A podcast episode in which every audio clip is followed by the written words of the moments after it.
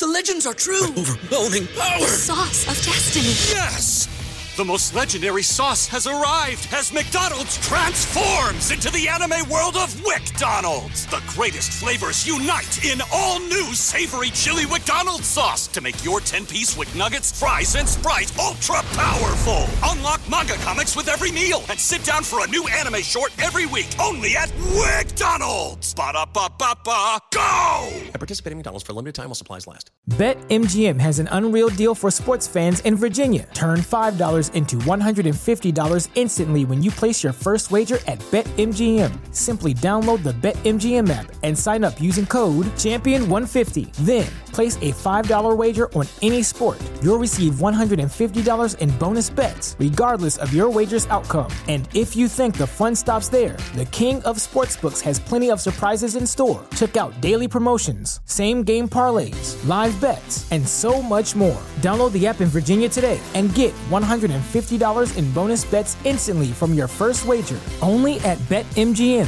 BetMGM and GameSense remind you to play responsibly. See BetMGM.com for terms. 21 plus only. Virginia only. New customer offer. Subject to eligibility requirements. Rewards are non-withdrawable bonus bets that expire in 7 days. Please gamble responsibly. Gambling problem? Call 1-800-GAMBLER. Promotional offer not available in Washington, D.C. The following broadcast may contain free thinking and open-minded discussion, ideas, skepticism, and adult subject matter.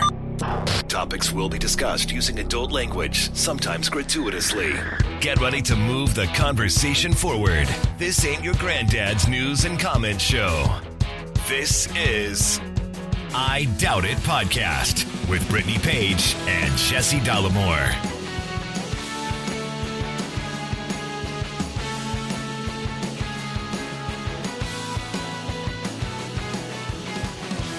Welcome and thank you for joining us for episode 796 of I Doubt It Podcast. I am your host, Jesse Dollemore, joined today, the lovely, the talented, and indeed, the scholarly Brittany Page, everybody. So we were having a great time last night watching a new show on Showtime. I love that for you, Vanessa Bayer's new show. And in the middle of that, we get a news alert about a opinion draft from Justice Samuel Alito that said that Roe v. Wade is going to be no more. And everything kind of turned into a crisis at that point. I mean, the crisis being obviously the treachery of the conservative Supreme Court and conservatives all across the country, but also the fact that we're probably going to have to restart that episode because I don't really know. Yeah. And I don't know that it was a news alert more than just random checking of the Twitter and... No, I think it was a news alert. Oh, was it? And then it was doom scrolling on Twitter endlessly. Me too. A lengthy period of time. For sure I was doom scrolling, but I was like, we gotta stop. Yeah. And then we went on to another show that we for sure didn't get into. We just finally just turned it off and continued to remain apprised of the horrors, and I don't say that facetiously. I mean, this is something we've been talking about for how long now? Mm-hmm. How many times have we alluded to just walking down the street and, like, you've referenced it many times, like, people are just going about their business like everything's okay, and at the end of June, Roe versus Wade is going to be overturned. Well, and here we are. I mean, that was kind of my feeling because I expected this. Obviously, we've been talking about it. We expected it in June. We are about a month out from the official decision. But nothing can really prepare you for the reality of it. No, I felt sick. I was holding my head in my hands. I wanted to go to the Supreme Court immediately, as many people did that night. There were immediately protests out in front of the Supreme Court. Yeah. But, of course, we have Sweepy, and we can't just leave on a whim with the 13-week-old puppy. So we took her there this morning. We were out there in front of the Supreme Court this morning. Small crowd, I would say. Definitely not what it is right now. I'm seeing on the news, it seemed like around 5 p.m. Eastern time, a lot of people were out there. Which is great. Protests all over the country, not just here in D.C., which is also fantastic. I was shocked. Let's talk about some of our takeaways, I guess. Yeah, sure. About what we saw in front of the Supreme Court. And the biggest one for me was we showed up around 8:39 a.m. and the pro-life side was already organized, ready to go. You could hear their chants from blocks away as you were approaching. They were the main chants that you could hear.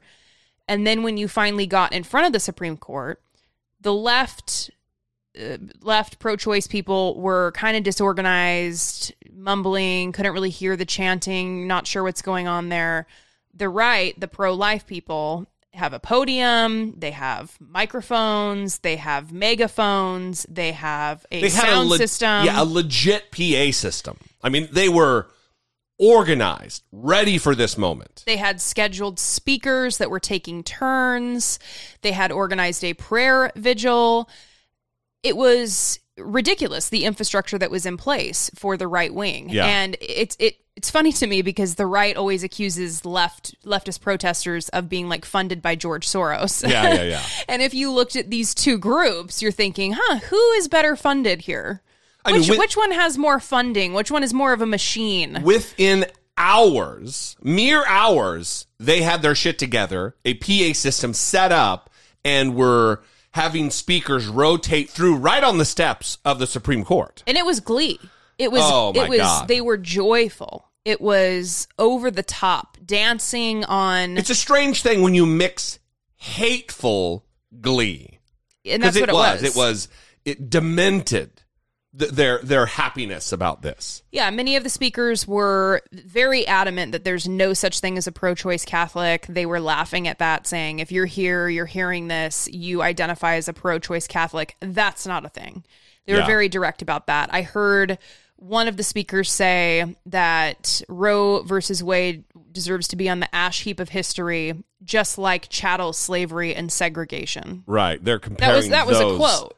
Unfucking believable. So these are the types of speakers that they had up there. As they all got on their knees, literally got onto their knees and prayed to God about freedom from this tyranny, and just very fucking gross. Well, and if I'm doing, from an outsider's perspective, a comparison of who was more hostile and aggressive, it was absolutely the pro-life protesters. Without a doubt. The pro-choice protesters at one point, I think, were chanting, "Keep your rosary off my ovaries," or something like that. Mm-hmm.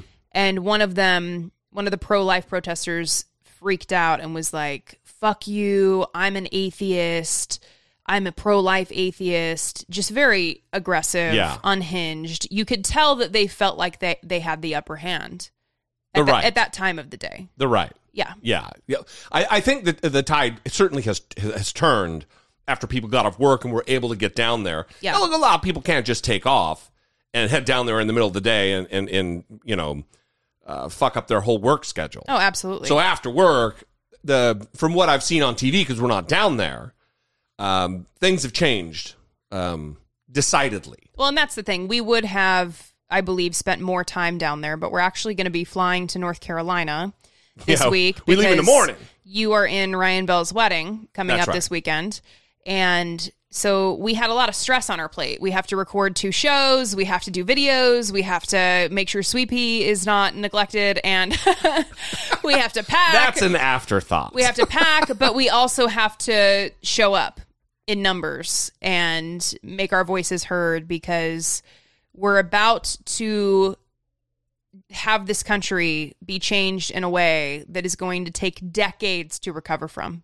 Yeah. And it's very scary, and I'm glad, Jesse, that you were down there with our editor and recording some footage for your YouTube channel. Great video that you had today, talking to some protesters, both pro-choice side and pro-life people. So that was a good time. Yeah, well, I mean... How was it for you? I mean, the experience of talking to the assholes? Just talking to anybody that you talk to. How was the general... for me, it's kind of giving the people on our side a little bit of a break. you know, I look like a fucking Republican. You made this comment. And when I walked up to the first girl, I'm like, hey, do you mind if I ask you a few questions? And she looked very, very trepidatious. Just like, I guess. And then my first thing that I said was, I really appreciate your quiet dignity in the face of all this fuckery over here, these assholes, or whatever I said to her. And I immediately set her at ease, and she's like, okay, this is a guy who's, you know, he's an ally. And then when I talked to a guy with a Project Veritas hat on, and his T-shirt said something fucking bigoted. My pronouns are conservative. Yeah, my pronoun is conservative. Yeah. Just a fucking jerk off. And I had a little conversation with him. It certainly didn't go the way he thought it was going to go. Yeah, I don't know. I'm the whole man on the street interview thing is very much not in my wheelhouse, but I'm getting it. Yeah, I'm getting it. Yeah. But anyway, listen, it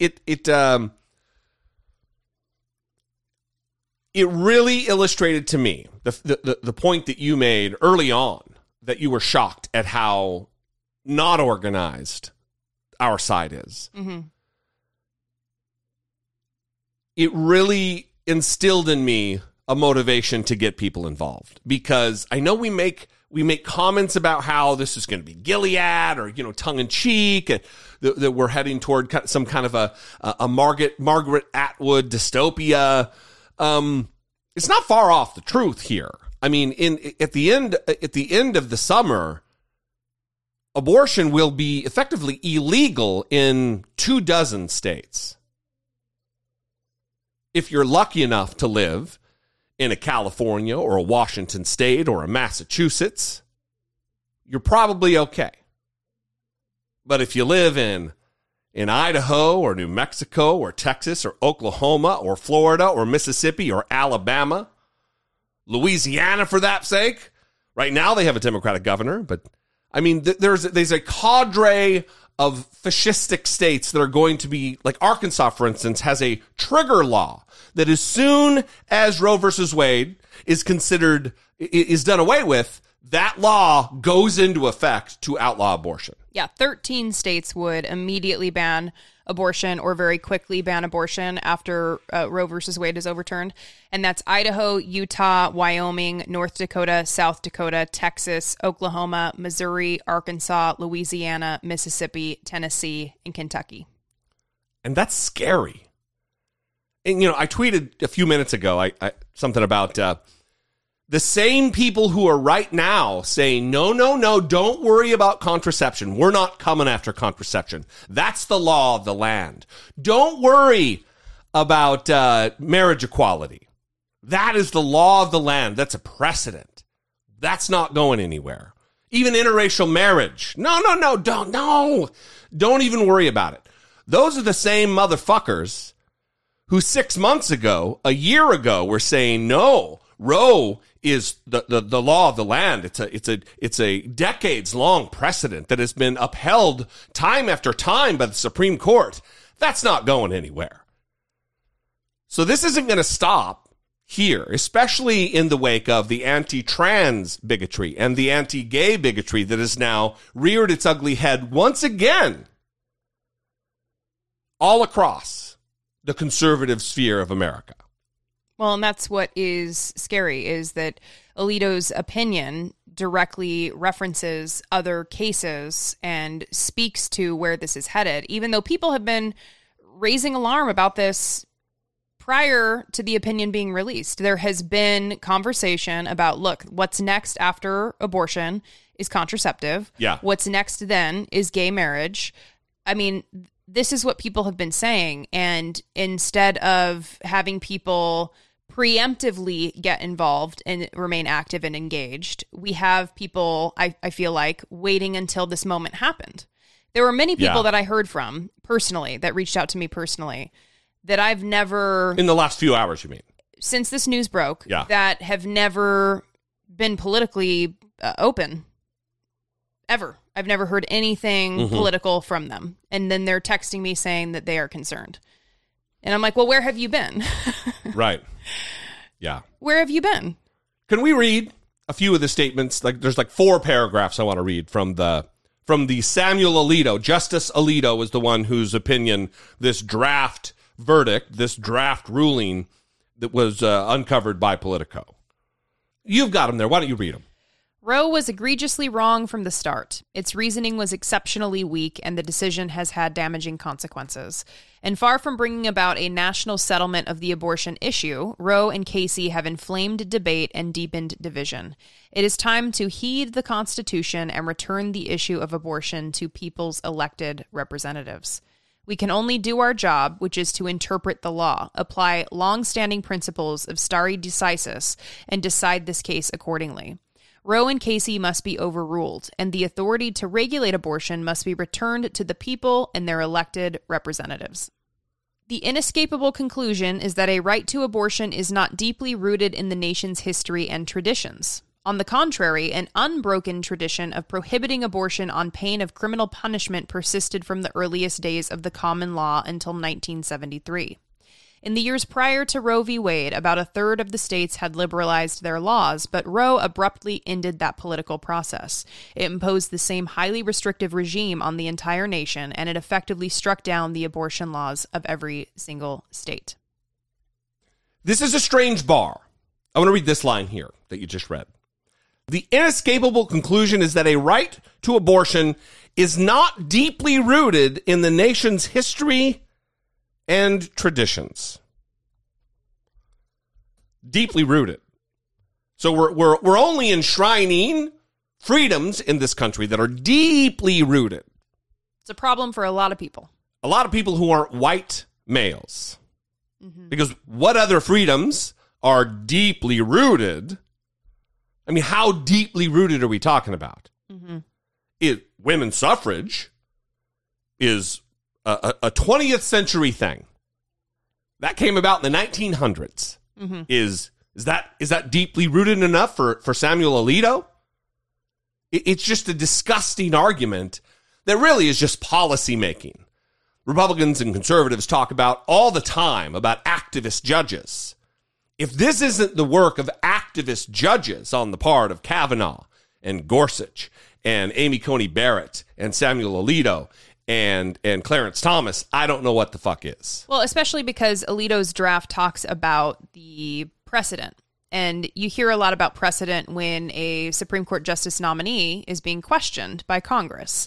And in fact, this was a big deal when we had Neil Gorsuch, when we had Brett Kavanaugh, when we had Amy Coney Barrett.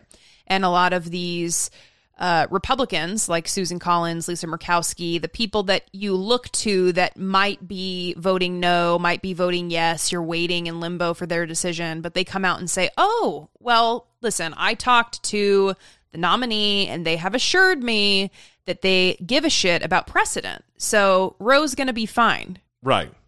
Like from the confirmation hearings of those individuals. Yes.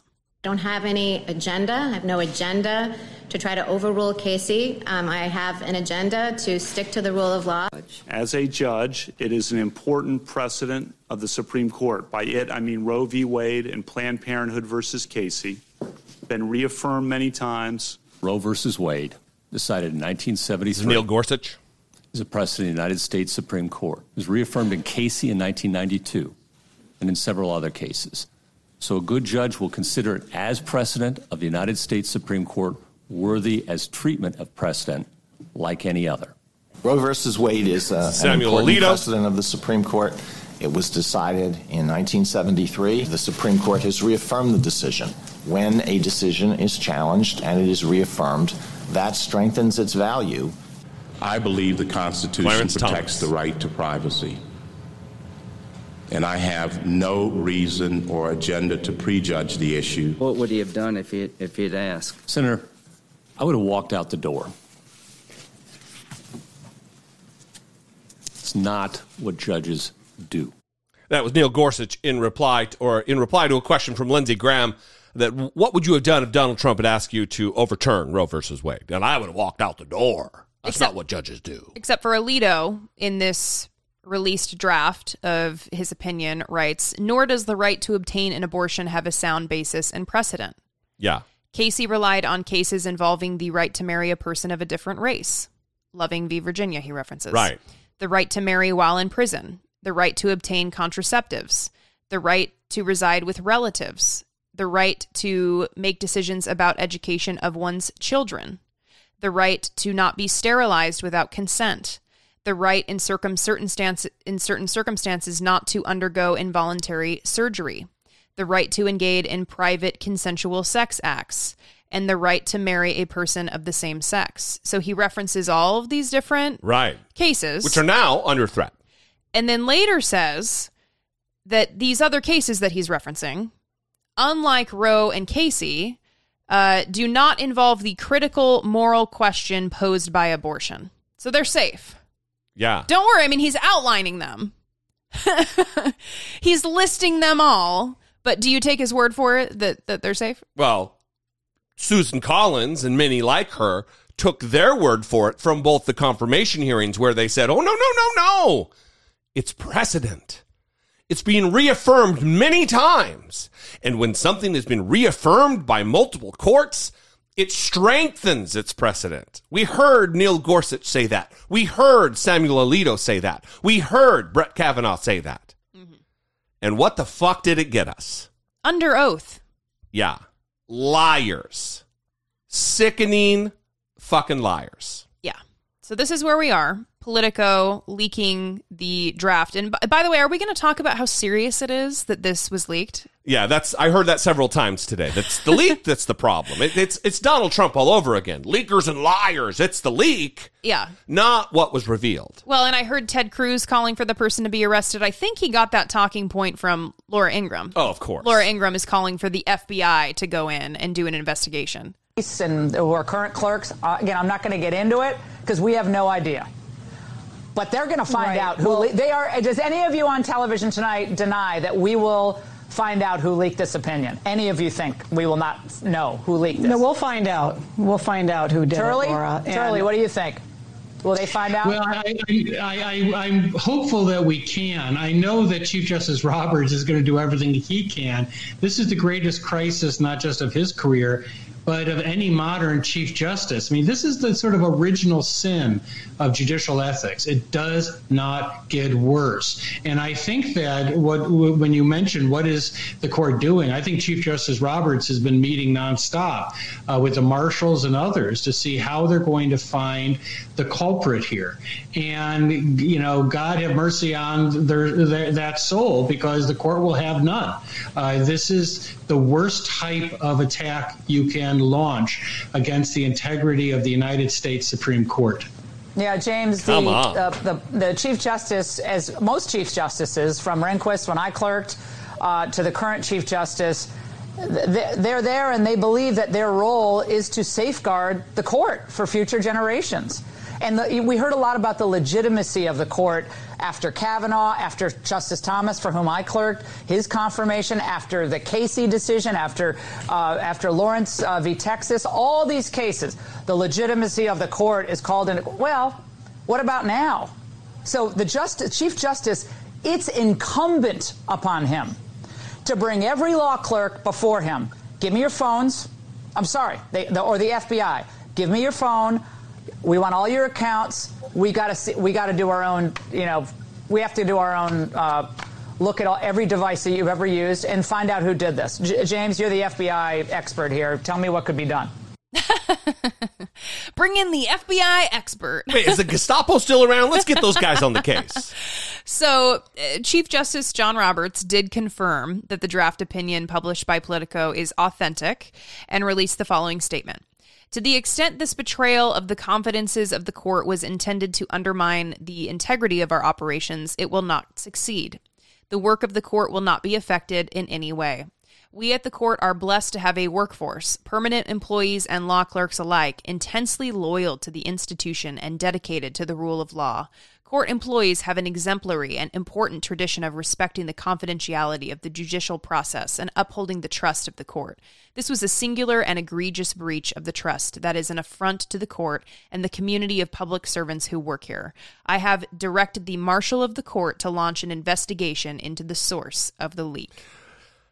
This kind of goes back to, well, one, we don't know who the leak is. The leak could very well be from a conservative to get ahead of this. Right. Very well could be. In fact, many experts are now saying, I don't know. They're saying, initially I thought it was a liberal, but now that I'm looking at this, this very well could be a conservative, knowing that the fix is in and they're trying to do some work here, some PR work. Troops. Yeah. But there's something that Laura Ingraham said that I want to talk about, and that's that the Chief Justice, their job is to safeguard the court. And even in Roberts' statement there, he's talking about the institution and da-da-da-da. Isn't their job to safeguard the country? Or at the very least, the Constitution of these United States? What the fuck do you mean? Safeguard the court.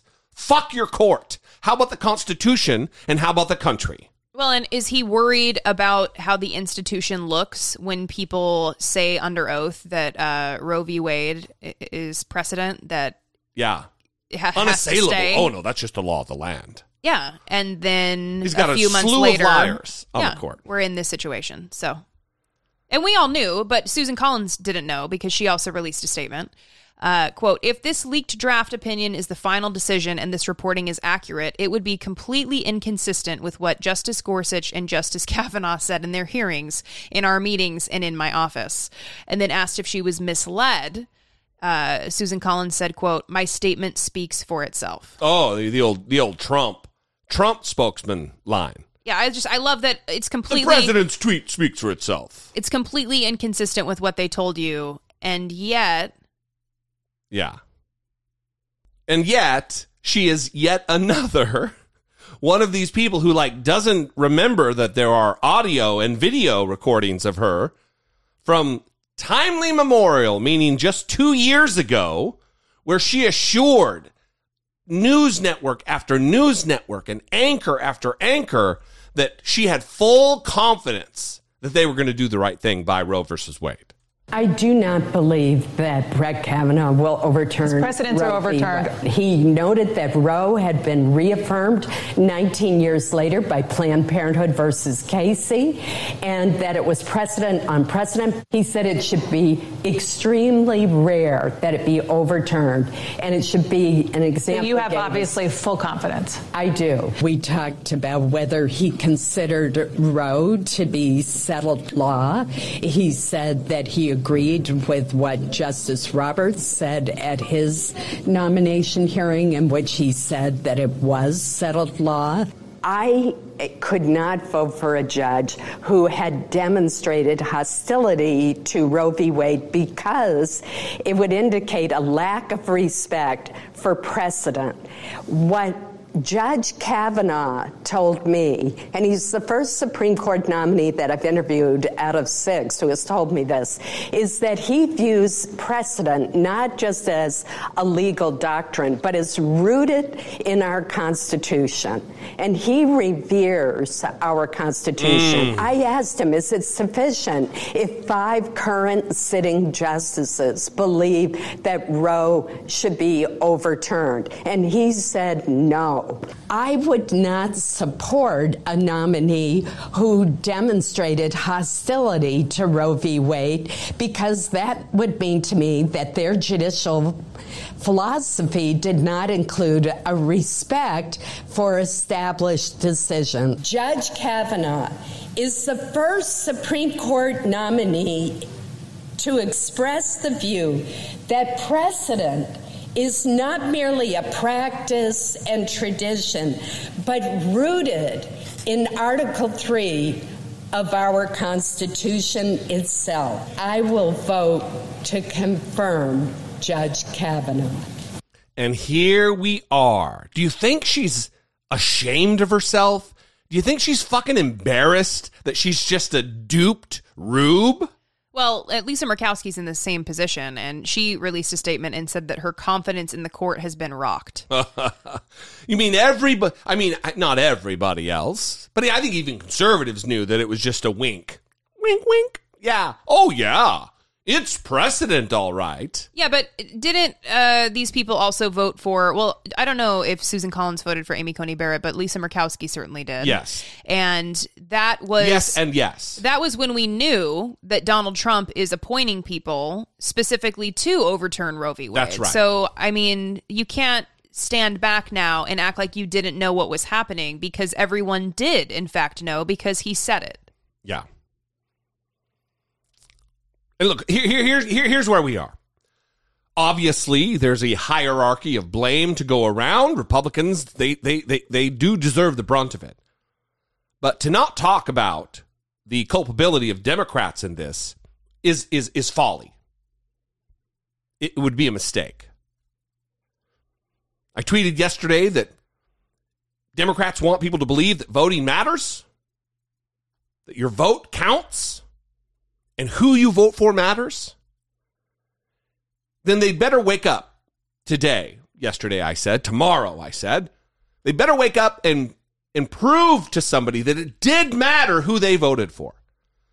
Because they have the power to write legislation enshrining Roe versus Wade and Casey in law that will completely circumvent this decision.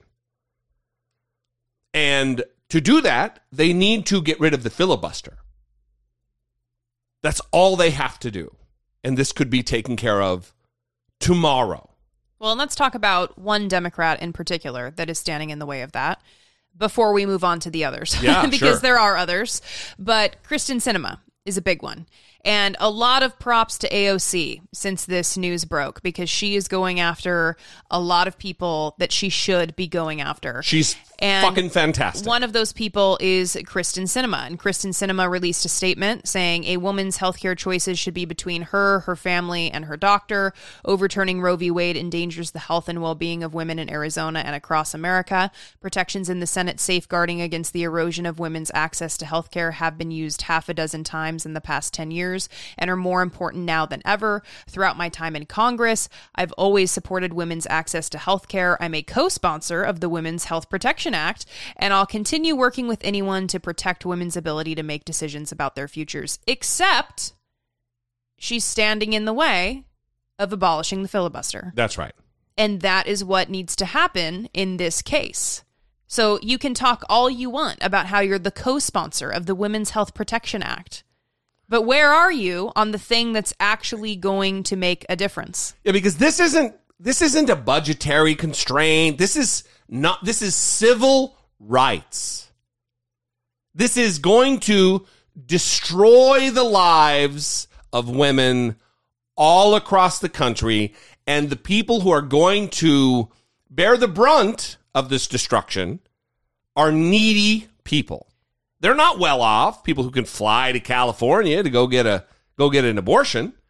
These are people who are unable to do that, who are socioeconomically disadvantaged. Also people who are going to be in life-threatening situations that can't get on a plane and go and get an abortion because they're going to die. Right, or happen to live in a state where even if they're raped, they're not able to get an abortion. Right. And so here's the thing. If Democrats don't act on ending the filibuster, what's going to happen is Republicans are going to do it when they get into power. That's right. And they are going to pass a federal law banning abortion at 6 weeks. Right. That's already in the works. No. There's reporting that came out this week about how that is the long game here. I was going to say, that's not hyperbole. That's not exaggeration. That's not some kind of doom and gloom. That's fucking fact. Right. So this whole playing cute with the other side for bipartisanship's sake can fucking go away now. And it needs to now.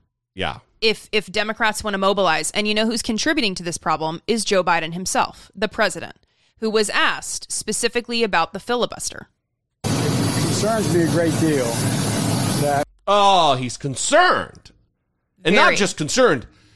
He's concerned a great deal, Brittany Page. It concerns me a great deal that we're going to, after 50 years, decide a woman does not have a right to choose within the limits of the Supreme Court decision in Casey, number one. But even more, equally as profound, is the rationale used. And it would mean that every other decision relating to the notion of privacy is thrown into question. I realize this goes back a long way, but one of the debates I had with Robert Bork was whether Griswold versus Connecticut should stand as law. The state of Connecticut said that privacy of your bedroom, you, a husband and wife or a couple, could not choose to use contraception. The use of contraception was a violation of the law.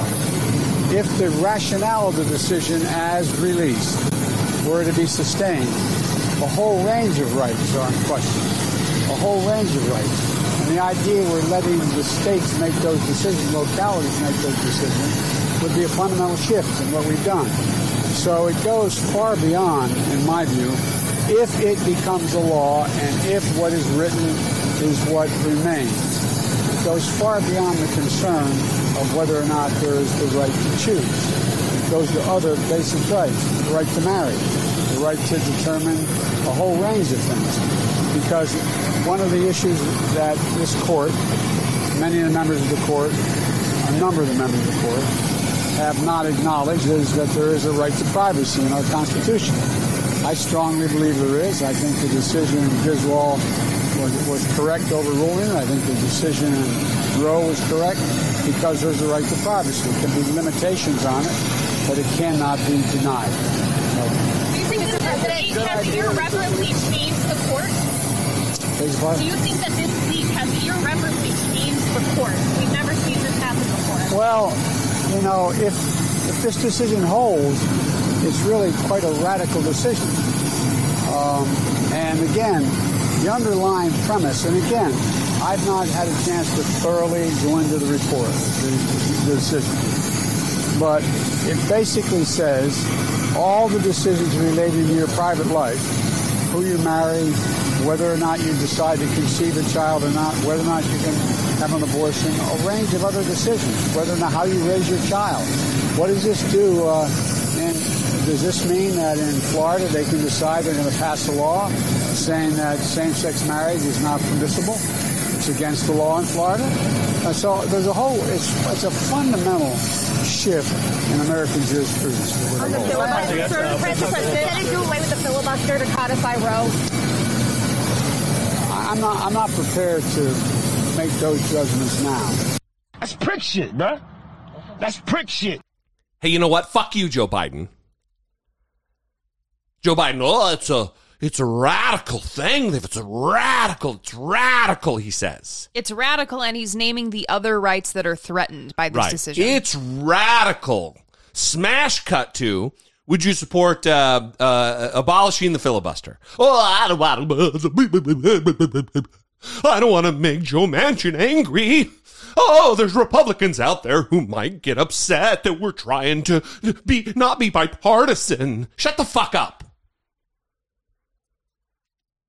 Those days are over. We are in a different time. This is Republicans doing what they've said they're going to do for the past 50 years. And it's because of the organization that we talked about at the top of the show. This isn't a surprise. They didn't just come to this. This has been on the docket. And Joe Biden is still unwilling because of some fanciful, douchey fucking Senate tradition. Donald Trump lost the popular vote in grand fashion. So we had a president who didn't even have a mandate from the people appoint 3 Supreme Court justices who are going to make a ruling that goes against what 70% of Americans think should be the law of the land. And Joe Biden doesn't have the courage or is too nostalgic for his days in the Senate to do the right thing. Well, and so that's the big question right now, I think, on everyone's mind that actually cares about this is what's the plan? What is the what's the plan going forward for this administration, not just to ensure a win for themselves in the midterms, for Democrats in the midterms, but to prevent chaos and disaster when this opinion actually is not just a draft and it actually is released and it's official? What are the next steps for the Biden administration? What's the next step for this administration?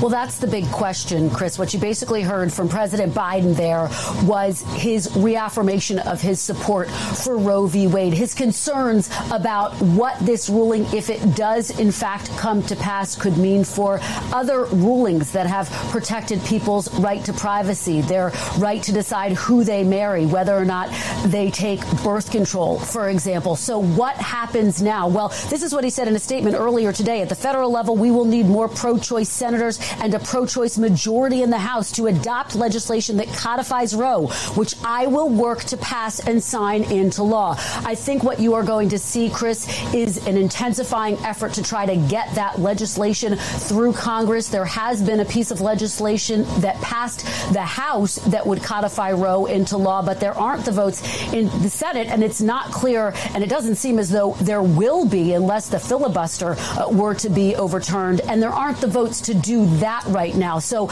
this really is going to become a major flashpoint, a political issue on the campaign trail with the midterms looming. And the big question, Chris, is with Democrats bracing for big losses, could they use this issue to really try to energize key voters? Could Republicans use this issue to try to build on the momentum that they have heading into the midterms? I think that's what we'll be watching for. What are the people saying about this, Chris? Well, according to the latest NBC News poll, 54% of Americans say abortion should remain legal.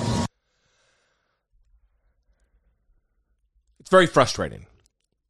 It puts me in a very frustrating position here because I listen, you got to vote blue. You got to.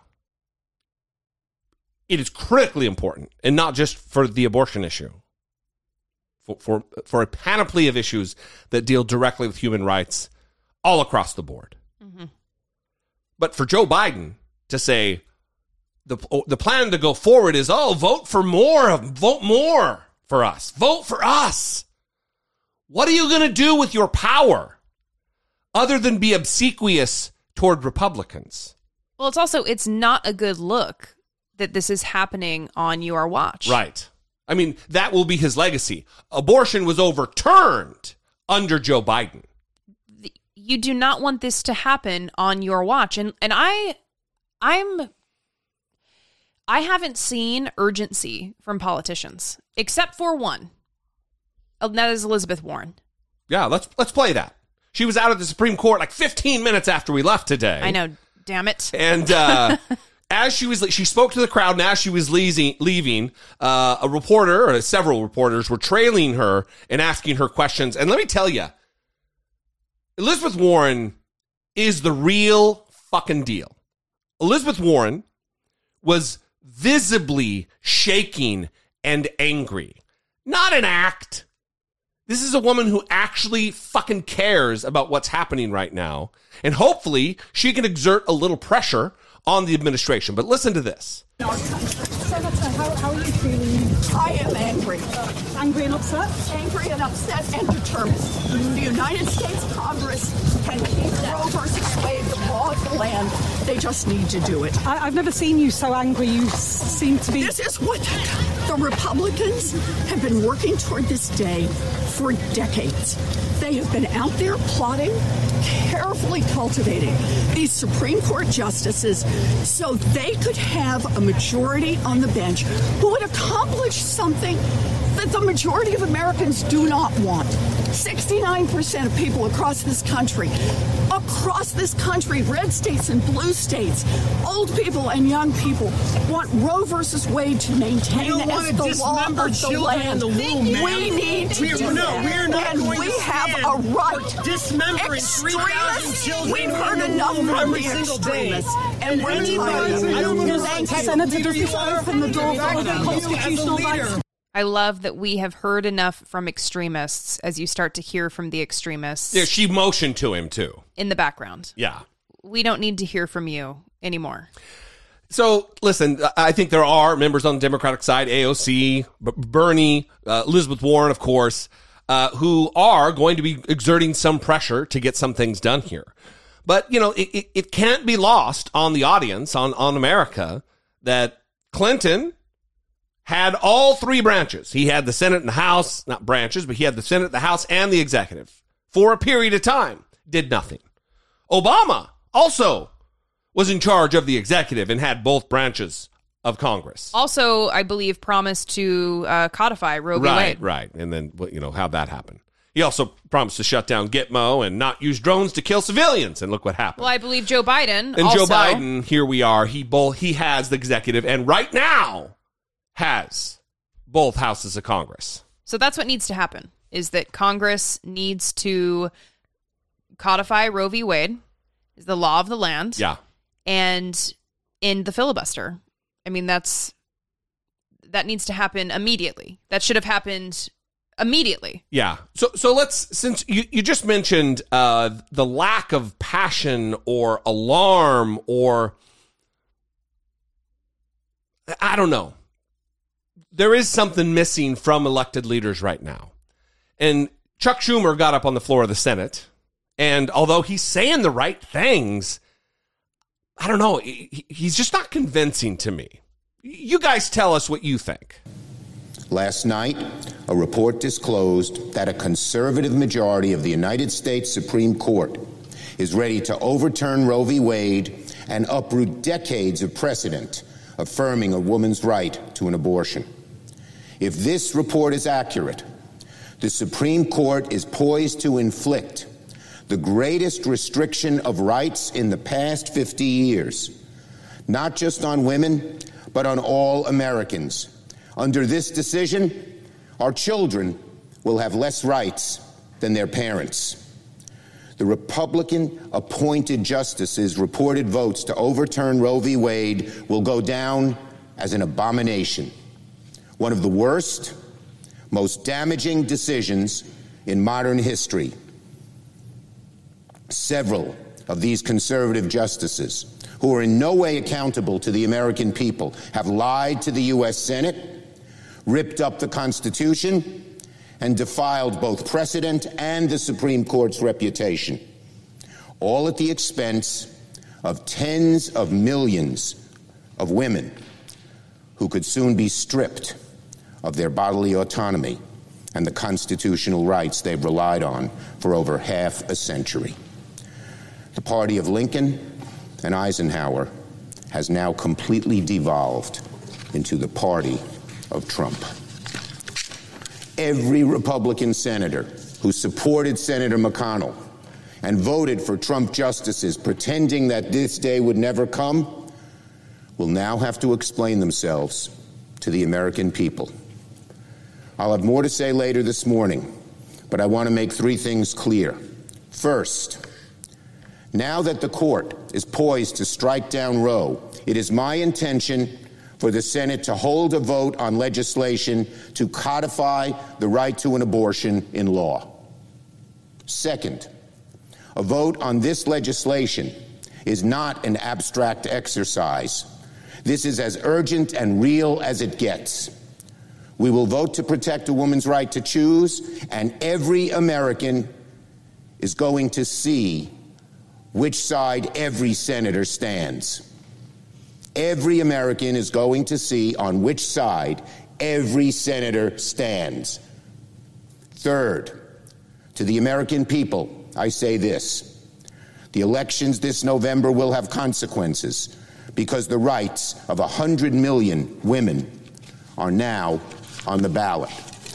To help fight this court's awful decision, I urge every American to make their voices heard this week and this year. I urge Americans to call their members, to write their members, to email their members, to text their members, and most of all, to cast their ballots.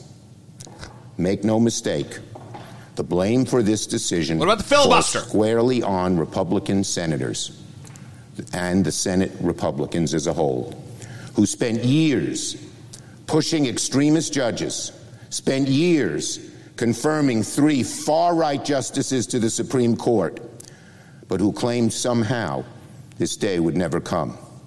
But this day has come, and we will fight it all the way.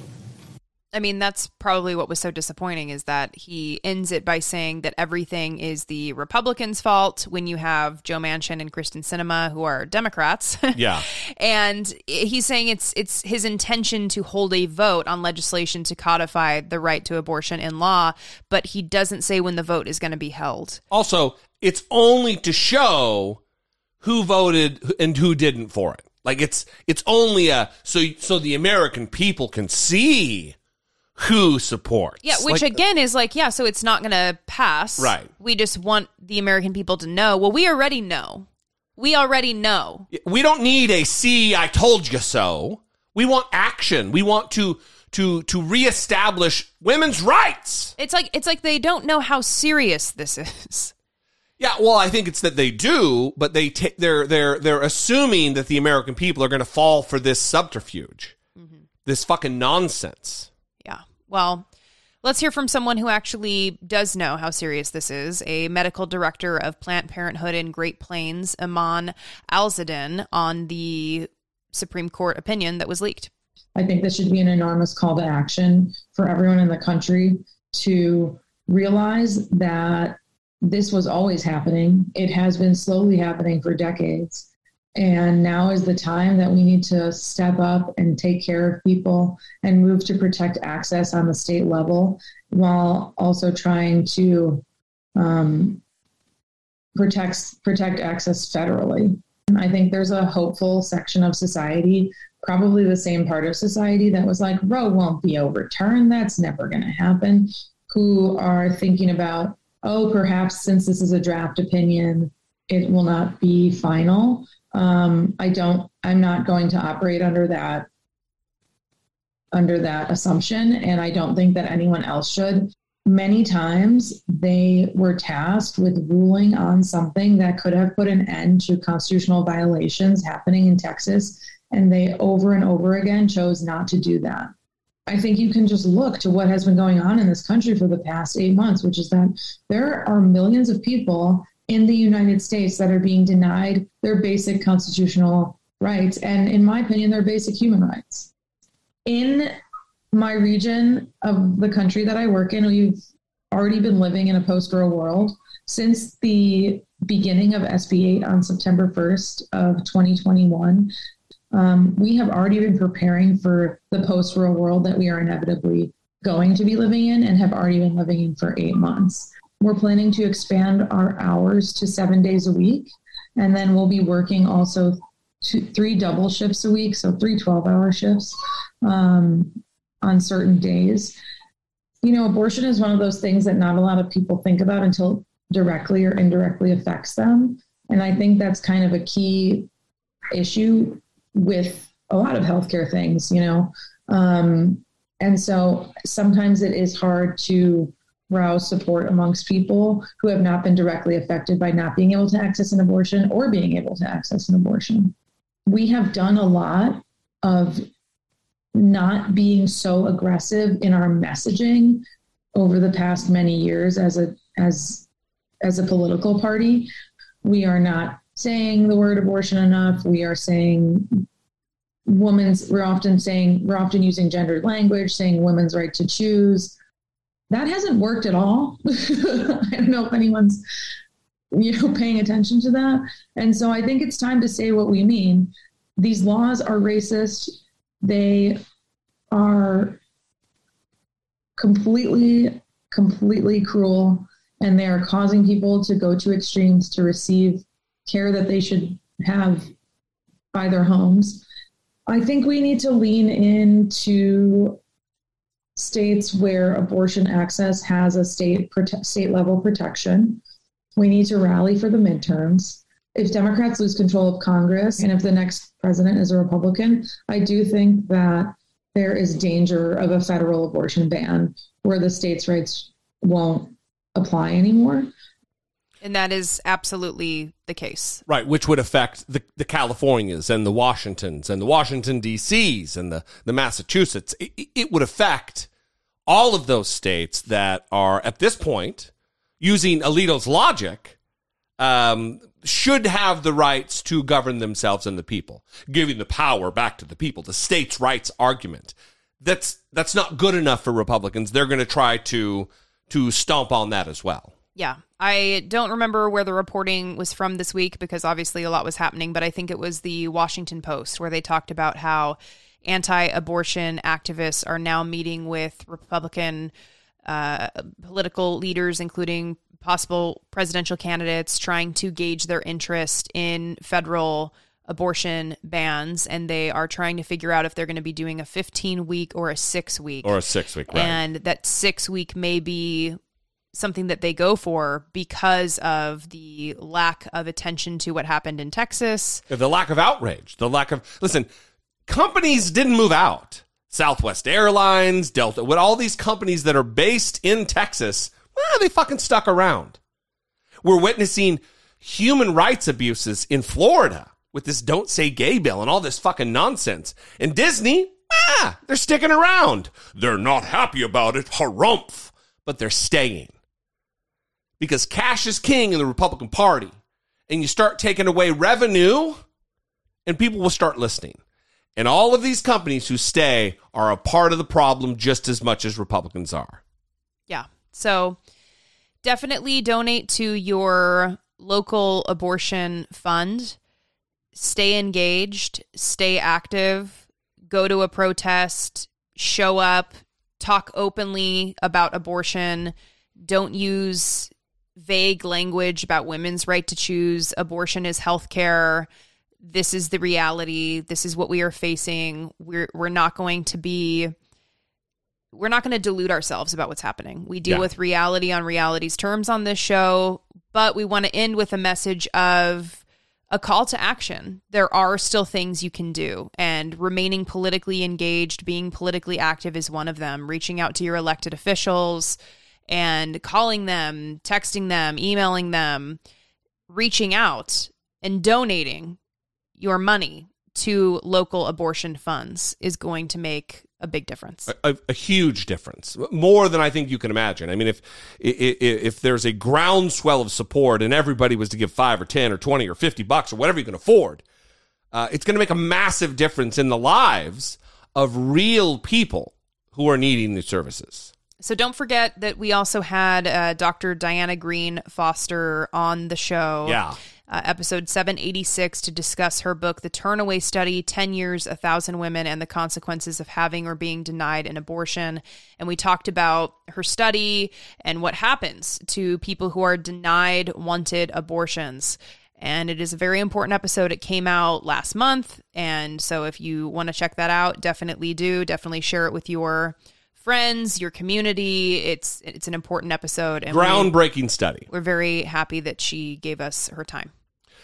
We love you guys. We want to hear from you. Absolutely. We did get a couple voicemails on just late last night as this was breaking. And we had so much to cover. I mean, fuck, we really didn't even have an intro segment.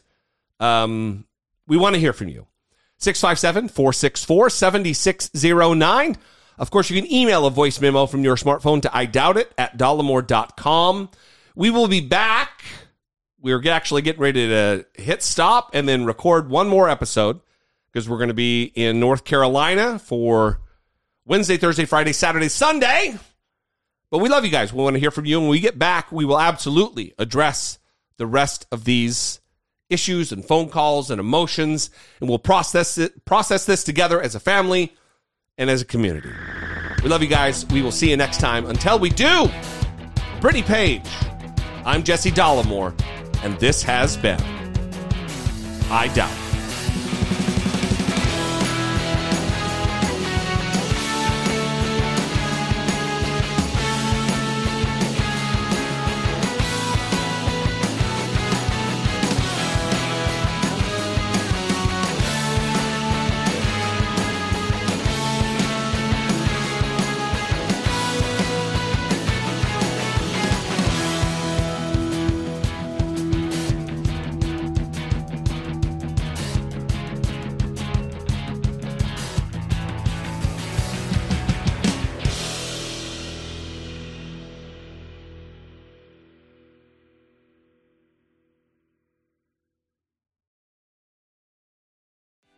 What's so special about Hero Bread's soft, fluffy, and delicious breads, buns, and tortillas? Hero Bread serves up 0 to 1 grams of net carbs, 5 to 11 grams of protein, and high fiber in every delicious serving.